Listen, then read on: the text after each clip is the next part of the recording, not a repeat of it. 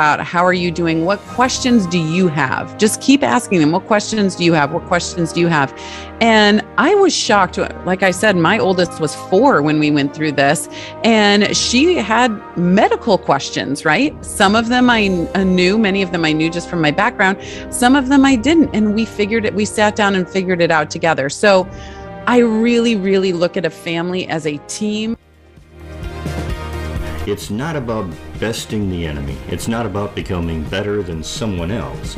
What it is, is about learning how to get better yourself every day. And here at Achieve Greater, we connect amazing and awesome people with amazing, awesome people who need them. So stay tuned, listen closely, and watch as your life unfolds through our next guest.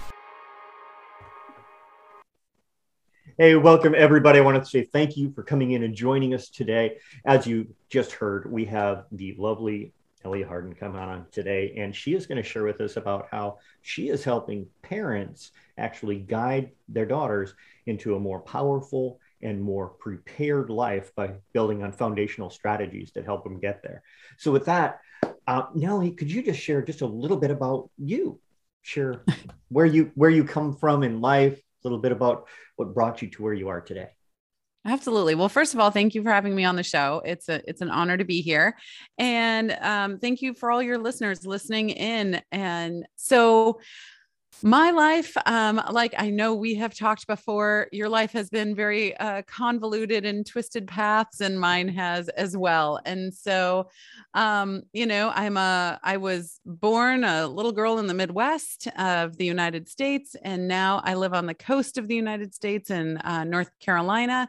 And my heart uh, my mind everything was set on being a marine biologist when i was very young. And even though i was in the middle of michigan so you know, I, don't know where that came from, but it was there. Um, I give some credit to the Little Mermaid for sure, but it was still there before that.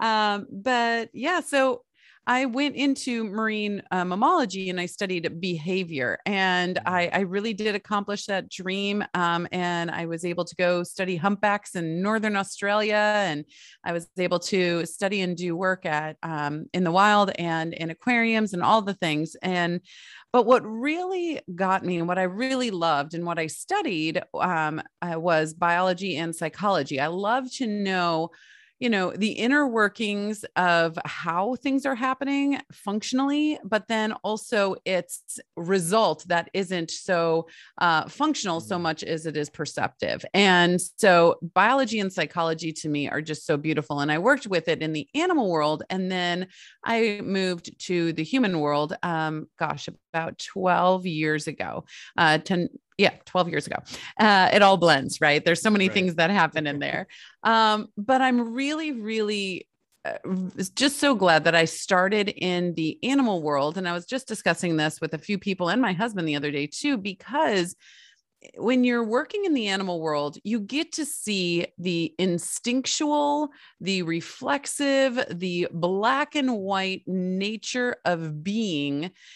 And I got to do that before I added messy humanness on top of it, right? Humans are literally a whole different realm in every respect. Um, but really looking at the purpose of childhood, just black, if you're just looking at it with a black and white lens, the entire purpose of childhood is to raise that child to be an adult, right? Mm-hmm. And so then we add all these layers of, you know, beautiful and sometimes harmful, everything, humanness, complexity on top of that but really, when it comes down to it, our purpose as parents, which I call parents architects, we're building, mm. designing, and planning the beginning of someone else's life, which is a pretty big deal. And so, our whole purpose, though, is to get them to a place that they can go from you know parent uh parent defined discipline right? When they're little it's everything the parent does at the first half of childhood. But by the end of childhood we want them to get to self disciplined leadership. We want them to be leaders of themselves. They don't have to go out and be CEOs and do all the things but they you at least want them to be a leader of themselves and have that self discipline to do that. So I've been working in that realm for a while. I specifically um, uh, work more with parents with young women. I happen to have a four young women in my home that are uh, 12, 14, 14, and 17. So it's an active home. Yes, I know you all like had this, like, as you're listening to that, probably were like, whoo, yeah. And um, that's okay. We get it all the time. And, but we love it. It's a beautiful, um, it's a beautiful dynamic. And is it easy? No. Is it wonderful? And I'm so glad I'm here. Yes. Um, but in doing that and being equipped with that in my own home and working with um, families uh, out in the community, out in the world, all over the world, and also um, groups of teens and tweens. So we're talking about girls in the second half of childhood that I've, I've been working with for quite a long time outside of my home as well. Um, it really gains a lot of perspective and uh, how these young women's brains work, what they need um, before they set foot into the adult realm and what they need in order to be successful in that. And so that's the work that I do. Oh, I love it. Um, I, I love, I love that you actually made this statement that you know it's to become leaders maybe not necessarily ceos and business execs and whatnot but to be able to have that self leadership that self discipline and that's one of the things i work with my clients is always hey leadership starts with you mm-hmm. if you can't lead you who does anybody have to follow Exactly. right? You've got to start there. So that's amazing. Uh, so that brought you to the point of saying, hey, now I have all of this experiential knowledge plus my education. What inspired you to want to take all of that, put it together, synthesize something, and bring it back to the world and say, hey, yo, parents, you're screwing this up. There's a better way. Like, how, what brought you to that point? Yeah. Um, so I've been working in the sector of uh, family disciplines for a while. So I, as I told you, I worked in the animal world for a while. I I um, retired from all of that uh, in the midst of my twins' pregnancy because when you're pregnant with twins, you just want to drop everything and be like, this is my only job right now, even though I also have a two year old right now. But anyway, so, but within um, just a year of that happening, my husband ended up in ICU and he was in cardiac failure, early 30s. You know, we were going to the cardiologist and everything, and there was all these 80, 90, uh, you know, even centurions around, and there uh, are. Uh, and we're sitting there and he's 31, 32. Mm-hmm. And um, so it just turned out it's a congenital issue. It was also a hereditary issue. So there was a chance our fam- uh, the girls could have it too. We were three kids in, pregnant with a fourth at that time.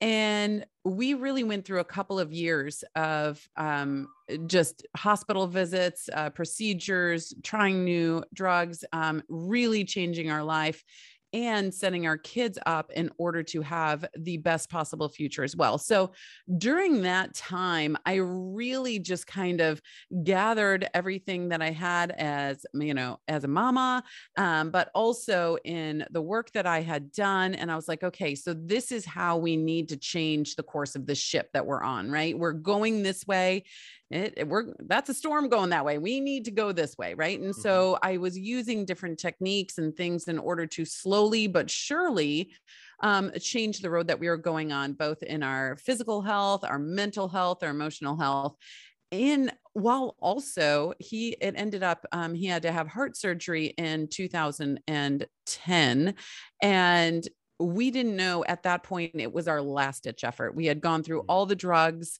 um, we had been through every procedure, but um, this surgery was just it was it was the last thing that we had, um, and we didn't know if he was going to make it or not. So also then trying to fortify and have that resilience as a mom, being in that waiting room with my now four kids um, you know that were four and under and not knowing if you know my husband's going to make it out or not and mm. i grew up um, you know my dad died when i was one and a half um, from an accident and so i knew i knew some of from my own life experiences what this could look like and and things but i was just so determined that a this isn't going to happen and b we are going to be okay right? And so um, through that life experience you know that led me down uh, one road and then i started teaching in multiple different capacities on family disciplines and because people started asking me about these things and then i started teaching them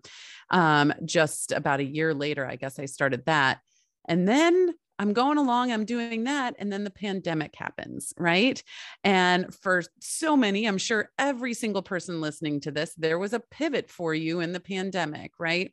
And so when the pandemic hit, I had already been homeschooling my kids for uh, five years at that point. Mm-hmm. And now all of a sudden, every kid is home. And I had so many people reaching out to me and saying, How do I do this? How do I do this? How do I do this? Because you've been doing it for five years. So you obviously, you know, uh, know something about it. And so I started then um, just having so many conversations, ended up building a course, ended, uh, ended up just helping people learn it wasn't about you know what curriculum do i use or i could care less you you know mm-hmm. you pick your curriculum do whatever those are the logistics but the question was how do i all of a sudden put on a new hat of responsibility in my home and everybody actually respond respectfully to that. And i'm not just parent and you know disciplinarian and all of this. I'm also now teacher. How does that even work?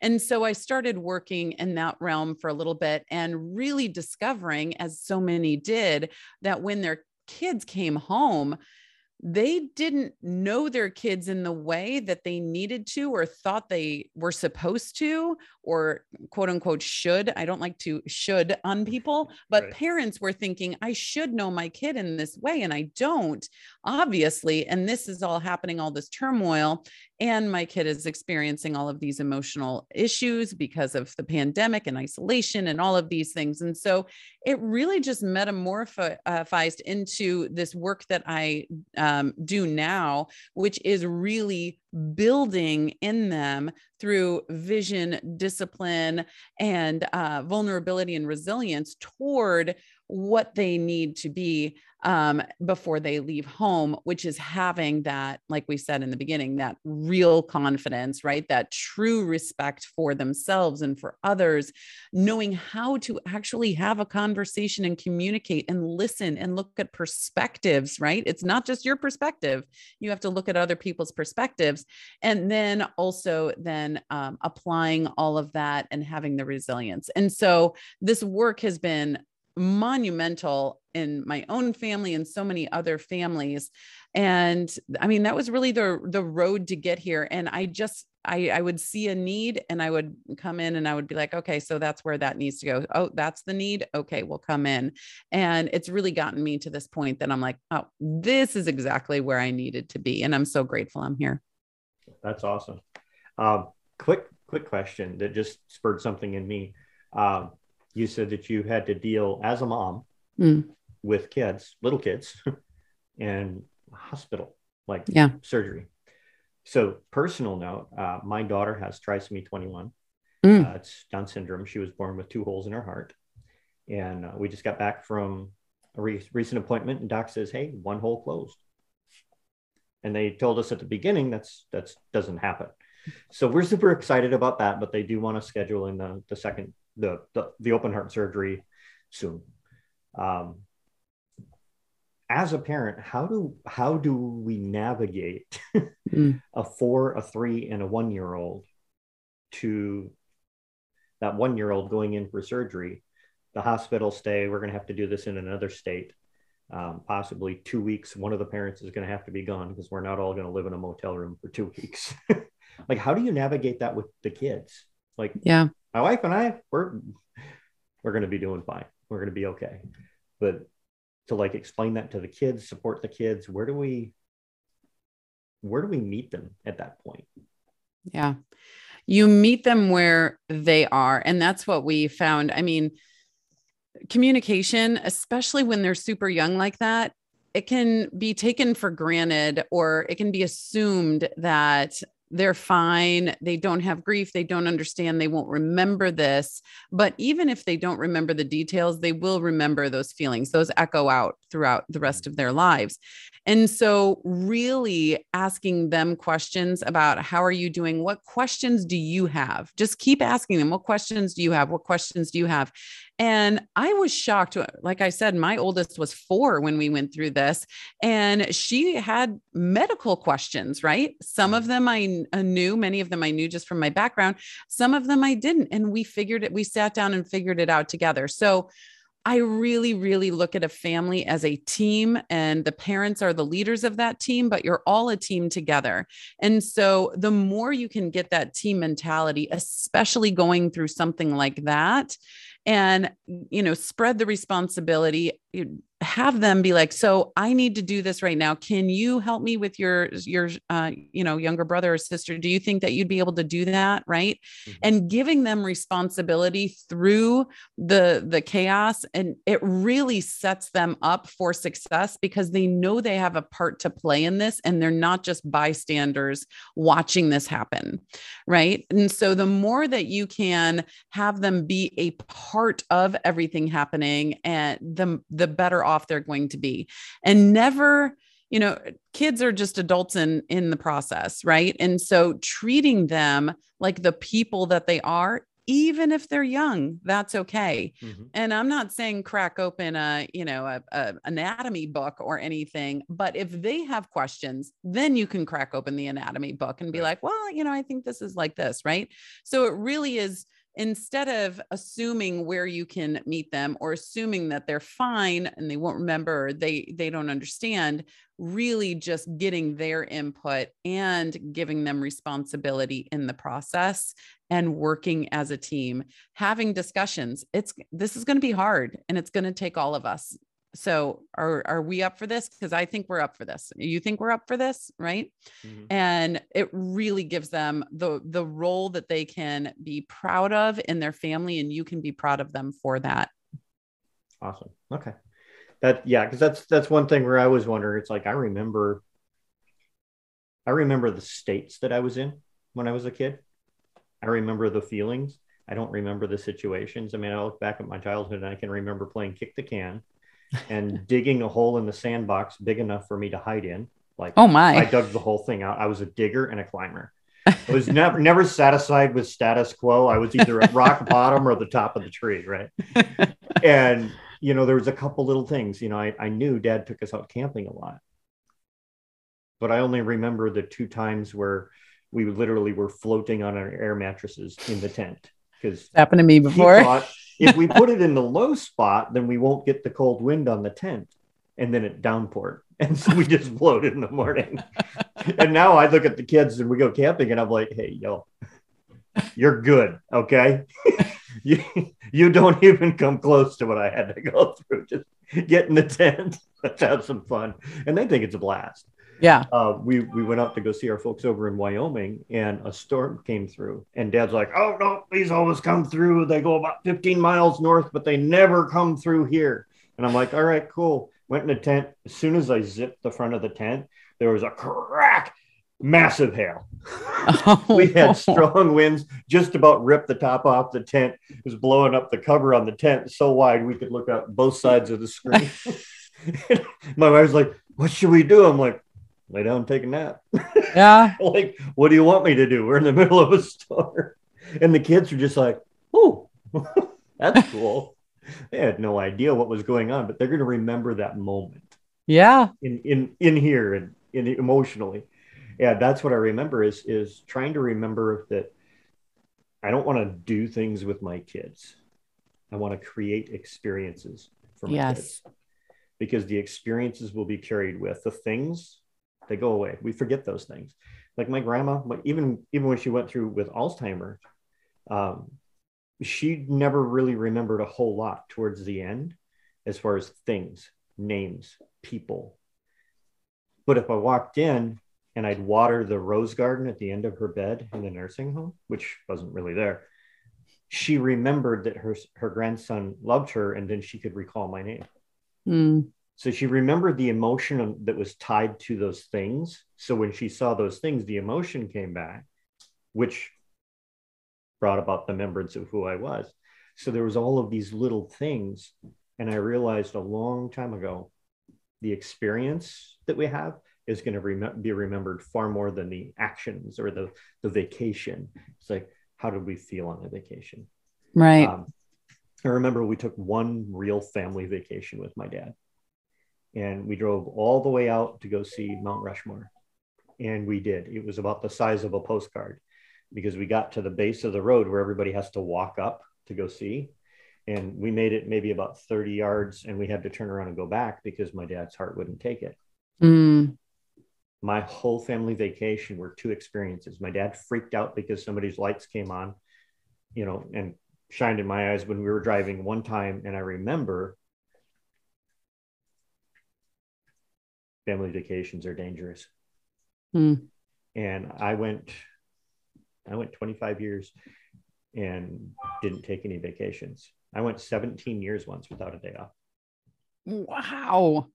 I, I, I had to. I love it. I went 17 years once. okay. with without a day off because taking time off from work it usually meant pain i didn't realize what that was tied to until i sat down with it and just really dug in deep one day and i was like oh my gosh this is all because the one time we stopped working because my dad was a hard worker he was like we're not working. I'm not going to go to work. And he made it clear i was like i'm putting work aside and we're going to do something as a family. And so he tied that things done as a family if we put work aside bad things happen. So Yeah. i just worked. And it was like wow. And it wasn't until i got old er, Er. er, that i started to realize that my job is it's yes to instill disciplines in them when they're young but it's also to create experiences that will actually guide them into being better self leaders in the in the future because Mhm. that's what my dad did. He didn't know it. He didn't know his heart health played a role on the quality of my life after he was gone because he's no longer with us. He on this property went out to check the propane one night and took too long. Mom, mom went out and found him laying down in a snowbank. Mm. You know, his heart finally just gave out. But he's the guy that would go in for a quadruple bypass and then say, Hey, I got a brand new heart. I don't have to change nothing in my diet. Mm. so he, he probably could have used your help. but it turned out okay. But um, so what, what are the things that actually kept you from from doing this sooner? Or is it something you're like, hey, I have all these skills, this happened to fall in on my plate and I just developed it out? Or did you have something that actually kind of slowed you down? Like a lot of people like, do I have do I have the ability to teach or lead others in this area? Absolutely. So I would say, um, which, you know, it, it, uh, it all happened with timing. I've gotten to a point now with my, myself, my own kids, um, the kids I mentor, the families I have worked with, uh, in the past and now, you know, it just kind of got to a point that this is the time, but, um, in so much of what our kids need and what people need and the question they go around asking themselves especially our teens today is am i worth anything right? What is my worth and then if they don't find that in healthy places they go chasing it in every wrong place right and that's where we run into trouble it really comes down i've done uh, so much research on this i actually just did college visits with um, my daughter last week, my oldest daughter, and I was, you know, uh, looking around campus. I was reading some things on campus, campus, and then we had a long car ride, and we were just really talking about this too. And ironically, she wants to be a therapist for young women when that's what she's going to school for. So, uh, so she's a good person to talk to as experiencing it, but also this is the the field that she wants to go in as well.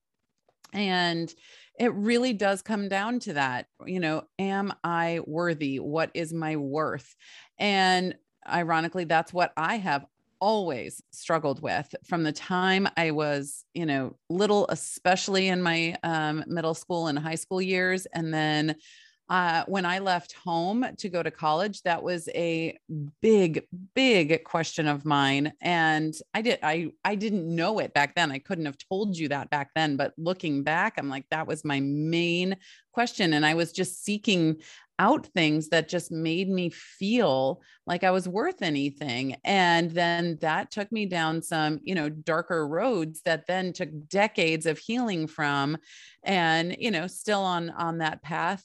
Um, but having my own experiences around this you know around this age of uh, tween and teen then having my daughters and then helping the community and then helping these families i just think it was you know you look back and you're like oh that's a, okay i see where this path came from and and why mm-hmm. now is the time that this is all happening um but when you're going through it it's it's not easy and it's not clear um, all the time. So yeah i would say what kept me back probably was just my own path my own experience the the collective um, that i've brought into what i can teach today um, from my my education to my personal experience to my family experience to the many families i've worked with over 12 years. But yeah it is just that question uh, am I worthy? Right. Mm. Okay. Yeah. Yeah. I, I think as parents, we all, we all hit that point at least once, maybe twice a day, sometimes an hour. yeah. you know, we're like, do, do I, re- okay, this, this could be taken so many different ways, but you look at your kids and they look up at you and you say, do I deserve this? You know, and there's two sides that hit all of us. I know it does. If you're a parent, you've had both of these thoughts what did I do to deserve this? and what did I do to deserve this child? Yeah. Because it's it's both ends because sometimes we feel like we are totally not worthy. And then there's times when you're like, what on earth did I do wrong? yeah. Like, does God hate me? Does like wh- what am I being punished for? I was never that bad. And of course your mom's in the corner going, Yeah. she did like you. so now I beat it. I beat her to the punch. Like when we're talking, and I'll be like, you know, Daniel, I tell you, he is so much like his daddy. She goes, "What do you mean?" I was like, "Well, you know his daddy."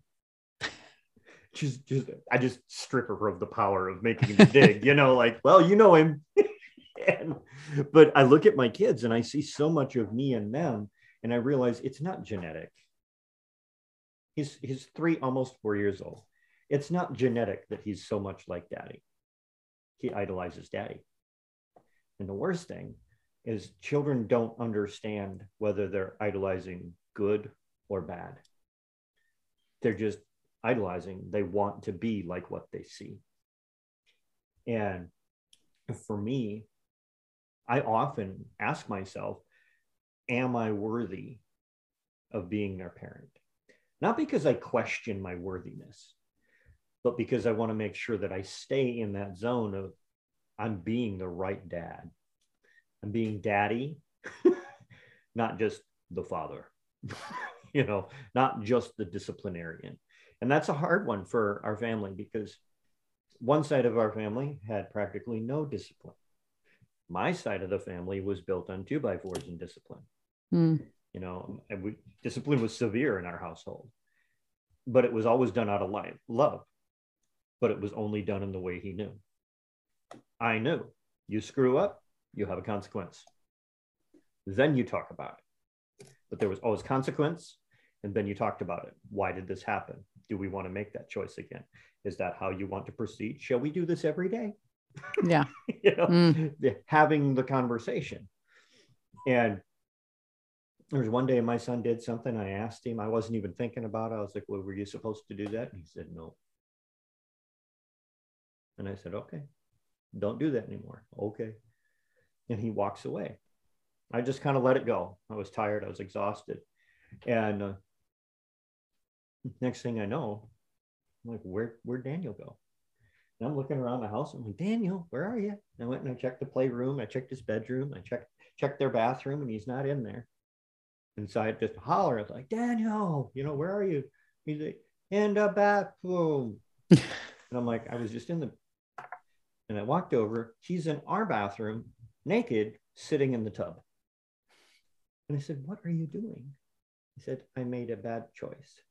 I don't know how to turn on the cold water.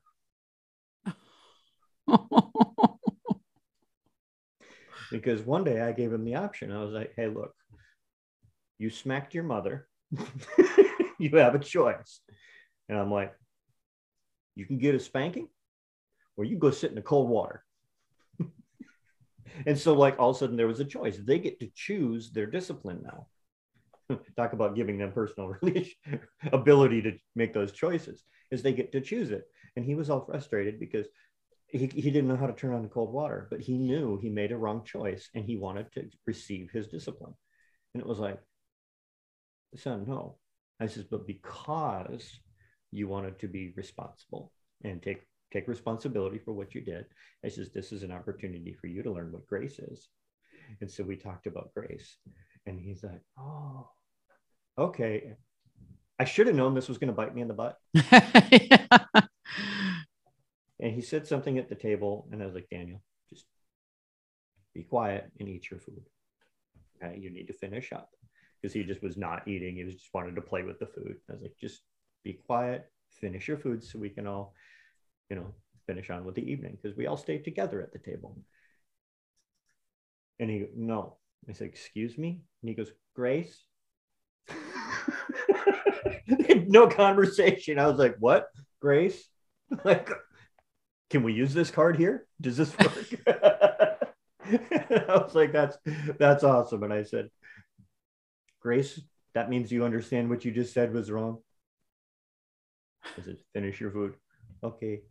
like, so it was kind of cool because we see how quick they catch on. Mm-hmm. Um, and it's just a matter of trying to find that balance. Like for my wife and I, she doesn't like it when I discipline, but she doesn't like to discipline. Mm. And I said, well, let's just look at it this way. It's not fair. I says, I spend the day at work. I come home and the only thing that they see is the discipline. I says, you get to hang out and play outside and do the schoolwork together and spend all that time with them. And when daddy comes home, you go, hey, they did this. And I'm supposed to discipline them. I says, that's, that can't happen. Says, I don't want to be the bad guy. And so we, we found ways that we can work it together with it and where we both say, okay, so have you made any bad choices today, Daniel? And he looks and he looks around to see if mom's there. And if he doesn't see mom, he goes, nope. and mom walks in the room and he goes, like, oh no. I says, well, mom, did he make any bad choices? He Daniel, did you make any bad choice? Yep. so he's still learning that. Is it okay to tell the truth all the time? Mm-hmm. And I, I want him to learn that that not telling the truth always has a negative consequence in life. So we've started to explain, you know, when you do this, this hurts mommy, this hurts. You know, if you get disciplined, how does that make you feel, Hadassah, when Daniel gets disciplined and she, she gets sad? and she expresses that makes me sad when you get punished you know?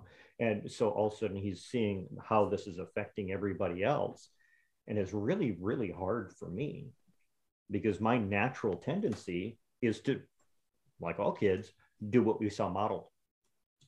Do what we saw modeled. So for me it's breaking that cycle of modeling. Um, so when you're working with parents instead of is it about just teaching new strategies? Or is it about helping the parents actually break out of the old ones that they were taught? It's about both. So there's a um, four pillars that i really go through. And in the first pillar it talks a lot about core beliefs and mm. you know many core beliefs come from these first 6570 days of our lives those first 18 years and so we really sort through what core beliefs do you have that you want to not have anymore? And then we mm. start working on that process. What do you want to keep? Right? What are good ones that you want to keep? And what are some new ones that you want to bring into your family? Right? Um, and in your family life so that they can take those forward. Um, so that's just part of the first pillar that we do um, really talking about family values talking about personal values um, and a lot of perspective and mindset work um, talking about how to think in a way that makes you uh, help like an actual system that you can think about when you're thinking being like oh wait nope i'm going to throw that thought away or i'm going to keep this one. I need to think on this part. mm, yep it didn't you know go past here so we're going to throw that one away type thing. Um, because today it's very easy to become your thoughts and and that is sometimes what we are taught by society standards. But the fact is we have an insane amount of thoughts every day and if you are you know those i am identity statements if you are every single one of those thoughts then you are like this um it reminds me of those books that you flash through right? That are like um the flip page books and it the picture changes every time. Mm-hmm. That's what you are every single day, which is why anxiety is getting so high and so out of hand because, oh, I am this. No, I am this. No, I am this. Oh, that conflict conflicts with what I was, you know, uh, what I said I was three seconds ago. So there's that and everything. And it's so confusing and so hard on us. So, how do we actually positively think through a process right and so we we really talk about that and again that's all in the first process or in the first pillar so it really is uh, skill sets and mindsets. It is, um, we get into how to discipline in a way that teaches them how to discipline themselves, right? And then, um, because discipline is teaching, it's not, there's, there's consequences, right? Mm-hmm. and punishment, and then there's discipline. And we really uh, peel those layers apart and go through those distinctively. And then communication. And communication today is really, difficult because so many parents and kids are speaking different languages um, and yes they're all speaking the same you know like geographical uh, uh, language but there's so much misunderstanding happening right now and parents are speaking and kids aren't getting what they're they're saying. There because they're assuming things right? That's the worst thing that that any parent child relationship can have in there is assumptions. Um, and so that takes a lot of perspective work um, but getting to know them getting to know their tendencies getting to know how they learn so you know how they take in information getting to know their personality so you know how when information information comes out, it isn't necessarily harsh or abrasive that they're trying to accomplish, right? That just is part of their personality, which then helps you learn how to guide them and and teach them how to speak to others in a way that will be respected um, and received well right and so all of these pieces go in here and it's such a beautiful process but you know you have to be able to um, drop the power struggles with your child, which is uh, first and foremost uh, one of the things we work on. Because if you if you're in a power struggle with someone, you're not going to trust them to lead you somewhere right and as a mm-hmm. parent being the architects that's our job is to lead them into adulthood so we have to drop the power struggles build up truth and trust and then the guidance can happen in there and so um and then we work all on resilience with uh, physical, emotional, and mental tools. And the whole last part, which is so important, is application because too often people are learning things and then putting it in a drawer and they're like, well, that was great, but it, you know, I'm not going to use it. And if that's the case, then it, it was meaningless. So we want to teach, and then we spend the whole last part of um, our, our program applying to those things that I call the inevitable impacts, because they're the things that your children are going to take into the rest of their life. Um, their financial mindsets, right? Uh, their education, how they learn. Are they going to be lifelong learners? Are they going to be open mindset, closed mindset? Um, we're going to talk about um, their uh, faith, right? We're going to talk about relationships, friendships. All of that stems from these first 65, 70 in a person's life. So, mm-hmm. um, yeah, to answer your question in short, it's both. I love it. Um, as as you have an opportunity to work with more parents, um, what are some things that you run into that that are holding them back from actually taking the steps to move forward and improve in these areas.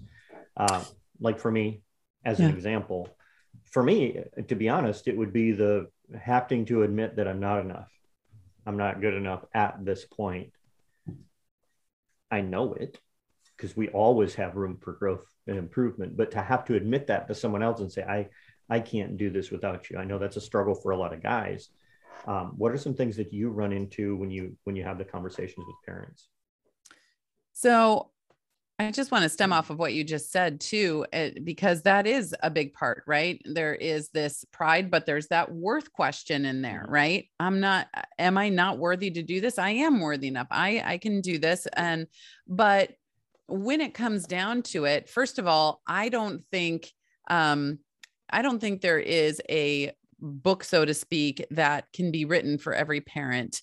Um, I think every family is as unique as a fingerprint. And so, what I love to help people do is write their own book on parenting, right?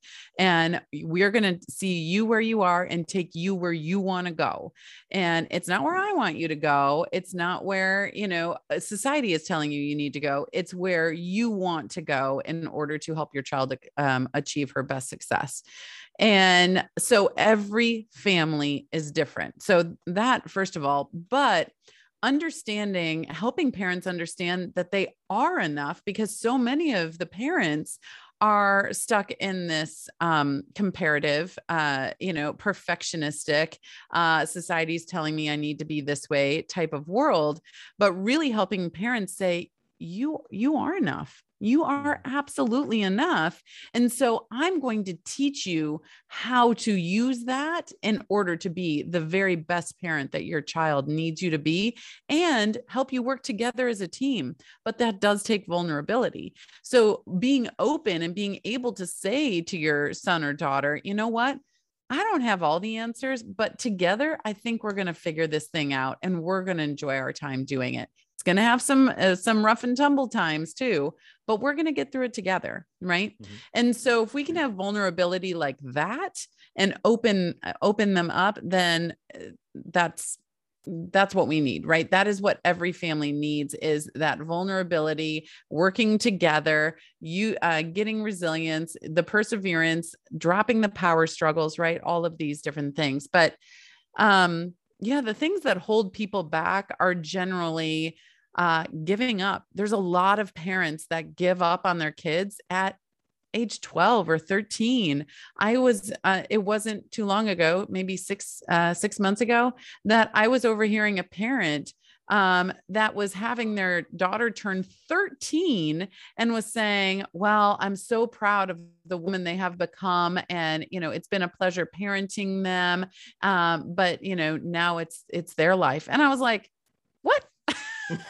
I was like, like excuse me.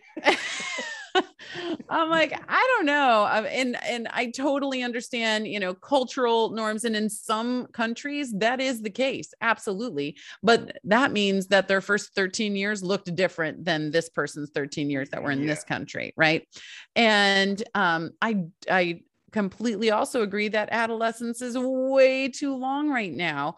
Um, you know, I I was just um listening to a study two months ago, and adolescents today, when you take um, what adolescence was this transference between child and adult right? This uh, this rite of passage if you will back in biblical times it was really short maybe two weeks right mm-hmm. that they they were going through this adolescent transference. Um, and then it got to be a point that around the um, change of the 1800s to 1900s it was about two years and then it finished at about age 16 17 right? By 16 17 they were adults they were out in their careers they were doing all of this today when you take the attributes that go into this adolescence transference um, uh, of, of a child to adult today it starts at six way too early right mm-hmm. but that's mm-hmm. because of society and all the access that we have today and the conversations out there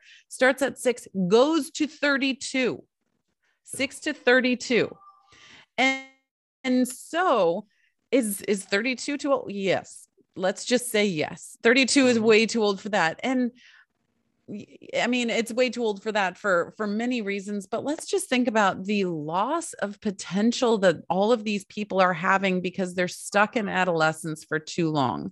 And they didn't have these beautiful pieces of life lessons in order to get them to a place that they can have a foundation to lean on, launch from, stand on and start a wonderful life, right? I feel I feel mm-hmm. bad for the parents that have these 32-year-old adolescents, but I really really feel bad for the people too, because mm-hmm. they're losing out on so much.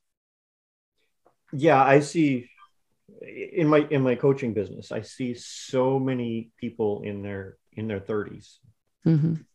And I hear statements because I talk to them about the important things in their life too. You know, we're in business, that's where I do my coaching but I talk about all the things that affect your business, your personal life, your relationship with your family, you know, your your budgeting, your your, your personal stuff. That all affects their business, and it just blows my mind every time I hear somebody in their 30s say, "Well, no, I mean, you know, I mean, like last month I learned how to do my laundry," and you're just, I'm sitting here and I'm like, I'm I'm only 46, 47, 40, 46, going to be 47, I think. I never do the math. Um, and I'm like, how can there be such a huge gap? In, I mean, at 14, I was doing my laundry. I wasn't happy about it, but I was doing it.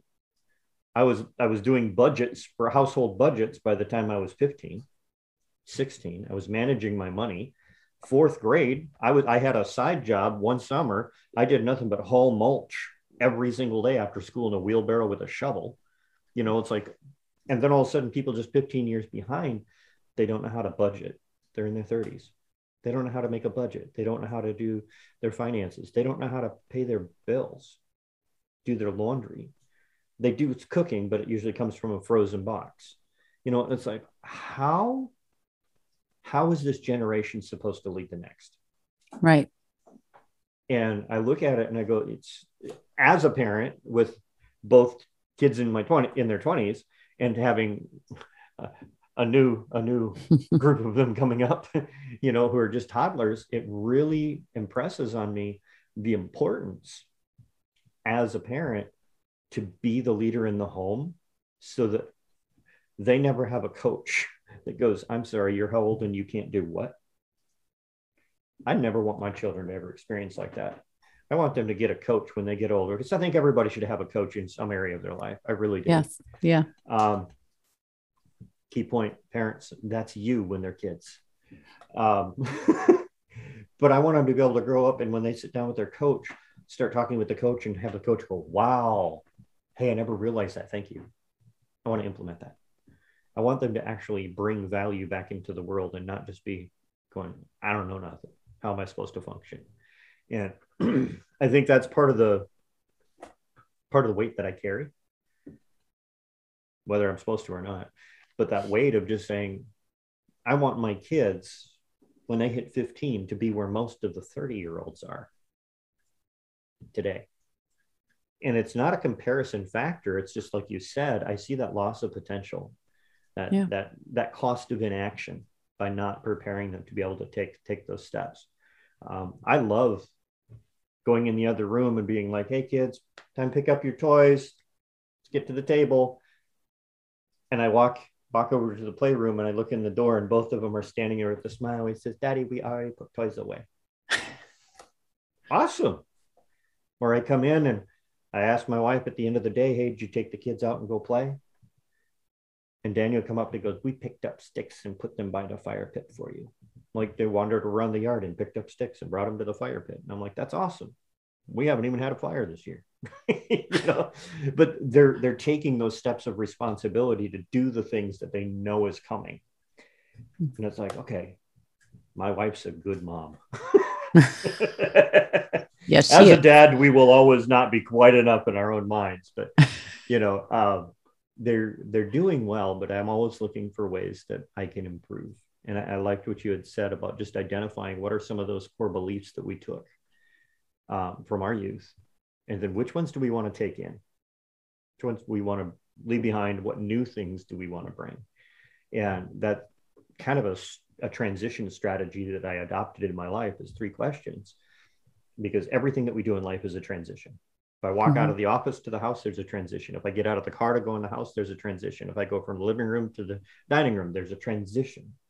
So every time something changes, there's a transition we have to go through. And I says, you know, I have the power to pre-frame and control a lot of what's about to happen by just how I walk into it.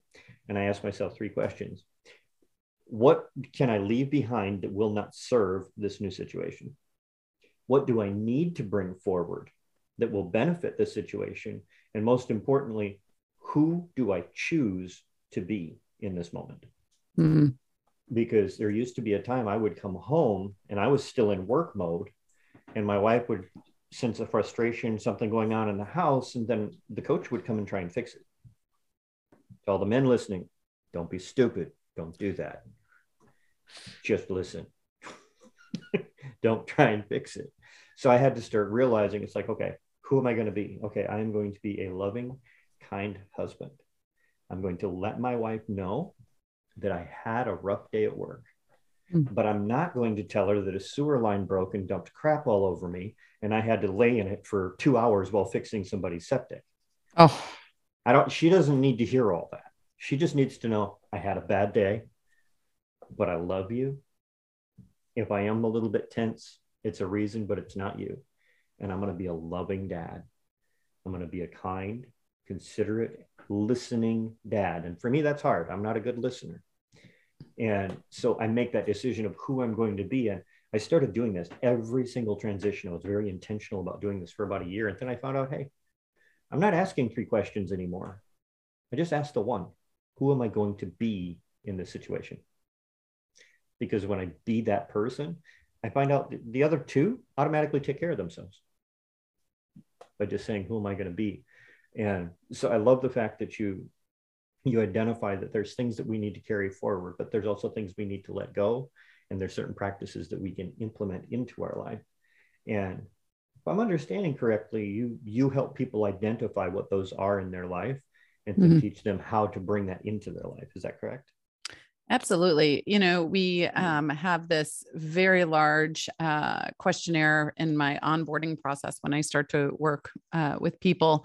And in order to for me to see that. And then I go over it for several hours and then we have one hour, you know, meeting recap before we even start the program because I want to see mm. exactly where you are. Everyone's story is different, right? And, you know, where you're coming from. And because I work with people all over the world, there's different cultures that, you know, I work with too. And just where are you? Where do you want to go? What have and there's a there's a section for mom there's a section for dad there's a section for each of the kids um, whole family right? And so it really is such a great overview for me to see where exactly you are where exactly you want to go what you want to leave behind what you want to pick up along this journey. Um, my program is called map to maturity and mm. because that's what we're doing. We we know where we are we know where you want to go we're creating the map to get there um, so yeah, it really is a, just uh, we pick up so much along the way in our lives and especially in these uh, first 65 70 and so some of that we don't necessarily want to hold on to and some of that we're like you know what? That looks pretty good over there. I, I might want to try that but i have no idea how to incorporate that into my life. Mm-hmm. so yeah we we work on that throughout the program. Okay i love that. So I'm sure people are chomping at the bits. One of the things that I, I really appreciate about you is the fact that the most important thing is actually getting that, that foundation, that groundwork of saying, what, what do we have to work with? And I liken a lot of things to building because I come from a family of construction people. But my uh, my uncle asked me one time, he says, What's the most important part of the house? And he thought, you know, I'm going to say the roof or some stupid thing. And I looked at him being all smart because, you know, I was a smart aleck when I was younger. and I said, Well, the bathroom. And he goes, Why the bathroom? I said, Because that's the only way to get rid of everything we don't want in the house. you know, and he laughed. He goes, Okay, seriously, what's the most important? And I said, The foundation, pouring the mm-hmm. foundation and making sure the foundation is strong. And he looked at me and I was like, I knew I had the right answer. I took some construction courses. I've read the books because I wanted to be like my family, right? You know, I wanted to know this stuff. And he looked at me and he goes, No. He did foundation work. That, that, that's why he was asking. He, I was thinking, I got this one because he's nobody's going to say that something else is more important than what they do. He said, No, it's not. That's it. It's not. He goes, No, it's what you lay the foundation on. Mm. He says, You've got to prep where you're going to put the foundation. He says, If you don't know what you're starting with, he says, It doesn't matter what you put on it, it won't Mm. work. And I was like, Okay, whatever. I was a kid. I didn't get it. But then I understood when I went in the military. Then I, all of a sudden I understood because in the military, you dress the same, you walk the same, you march the same, you eat the same, you work out the same, you do everything the same. Why was I excelling past everybody else? Because the foundation that that was applied to was much stronger. Yeah.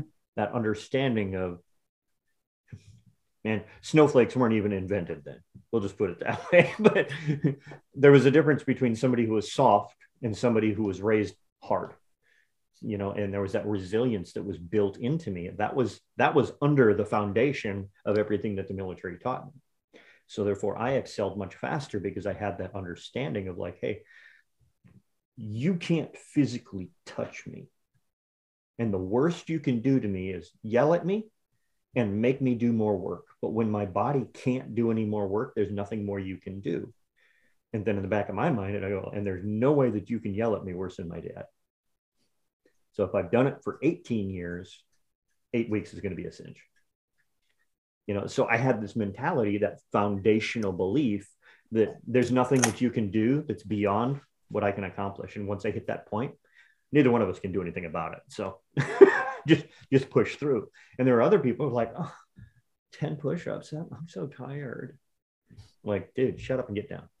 you know, like push you know and uh, I, I love the fact that you're you're like let's let's dig in let's let's unearth what's down there and figure out what, what we can build on and sometimes it's getting rid of the old stuff that was in the ground Right. you know when we put the addition on this house there was a lot of stuff we pulled out of there old wires some some wrought iron um, we found a quilt in one of the walls that was awesome um, but we had to remove some things that if we left it there, it would just cause damage to the foundation. So we had to get rid of them. Um, if somebody wanted to go through that process with you, going through those initial stages and really unearthing and seeing what's there, what would, how would they go about doing that? Um, well, the best place to start that would just be going to my website, nellieharden.com. Um, that's with an IE. So many people like to put a Y in Nelly, but it's N E L L I E H A R D E N. Um, but anyway, yeah, on my website, and there is a wonderful family, um, or I'm sorry, parenting workshop called Ignite Her Joy, all about building that mental wellness. And that takes you through the process of that thinking process I was telling you about. Mhm. And then we can go from there and, and, uh, and see if the map to maturity is the right program for you. Um, and we have a wonderful parents community called the Family Architects Club um, that you can get to through my website as well. And of course, I'm on I'm on social as well on Instagram and Facebook. So yeah, but everything you can find through my website. I like to keep it easy. I'm an I'm a pretty you know easy uh, easygoing. Uh, I when I was in college, the professor I taught for biology, um, uh, Professor Hudock, he would always just he would had a hunchback and walk everywhere, and he would just talk about the KISS principle all the time. Keep it super simple. Although he said keep keep it simple, stupid was Yeah. his version. But That was the original KISS. yeah, but um, but anyway, yes, keep it simple, and uh, so yeah, you could find everything through my website. Awesome. I, I always laugh with the kiss analogy because every time we use the kiss analogy, being the generation that I am, I think of the old rock band Kiss Uh huh. and the irony of it. Do you know the most ironic thing about the, the band Kiss? No, what? Do you know why they did all the face paint and did themselves all crazy? No. Bunch of Jewish boys. so they had to they had to hide who they were and disguise Oh. with all the makeup and stuff so that they could live the life that they wanted to live and rock out the way they wanted to rock out. Wow. And I No, like, I had no idea. they had they did the kiss they, they kept it simple. Like, why fight the battle of ethnicity and rock and roll when we can just eliminate the problem right off the bat? Hmm. So they found their own way to kind of just keep it simple. And I'm I'm a big fan of simple because I, I, joke with people I'm the laziest business person in the world. Um, if there's an easier, faster, more efficient way to get it done, I will. Because I don't like doing hard work. I did that. Well, that's I what I. Yeah, that's what I find with parenting so often. Parents are taking the hard route so often, and it's unnecessary. We you don't have to take yourself to exhaustion with power struggles. Just let's stop the power struggles. I'll teach you how to do that. And then we'll move on and we can make it so we don't have to have them again. So, yeah, because, you know, power struggle that only works if one person understands that they can't win. Mm. and children don't understand they can't win. Children, you want to learn about sales? Talk to a three year old. They'll sell you on anything they want, and they'll do anything to make you say yes. That is true. That's that is true. right there. Didn't work for my nephew. He uh, he threw himself down on the floor and threw a tantrum in the store one day, thinking that was going to work when I said no to a candy bar. Boy, was he embarrassed when Uncle Chad threw himself down on the floor and started kicking and screaming in front of ah. everybody else until he got so embarrassed he just stopped, stood up, and walked away. I, I, don't know him. Everybody in the place was just giving me these awful looks, and one guy walks by, just gives me a fist bump with a grin, like that was nice. nice.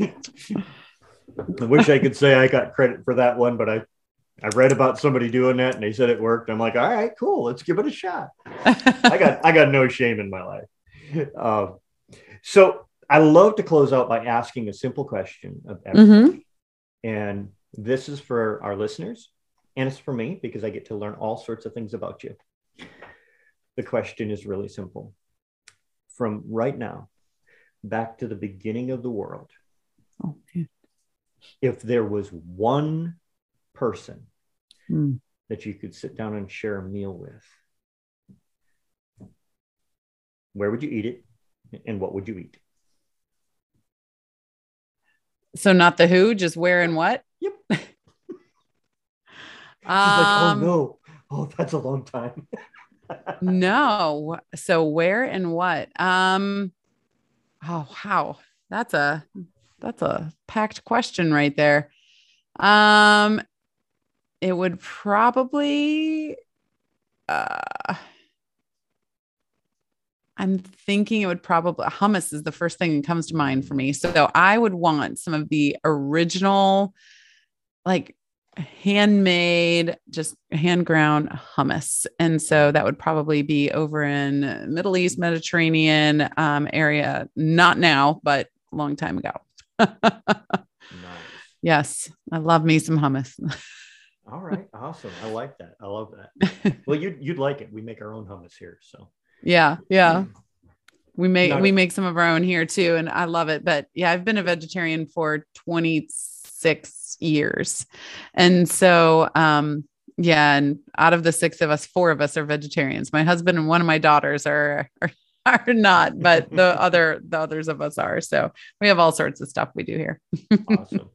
Well, thank you so much. Is there anything that you would like to close out? Last last words for everybody today. I would just uh, love to say if if you are a parent out there, just believe in yourself, believe in your family, and believe in your kids. And don't just look at them as parent child, but look at them as the future adults that they are becoming because of you and because of the work that you're putting in. So just it's that it's that slight perspective change that makes all the difference. Um, but they aren't just kids; they're adults in the making, and you are their main uh, person that they're looking up to and guiding them through to that. Awesome! Thank you so much. Remember, y'all there is grace, greatness, and beauty within each one of you. Now go unleash it in the world today. We'll talk soon.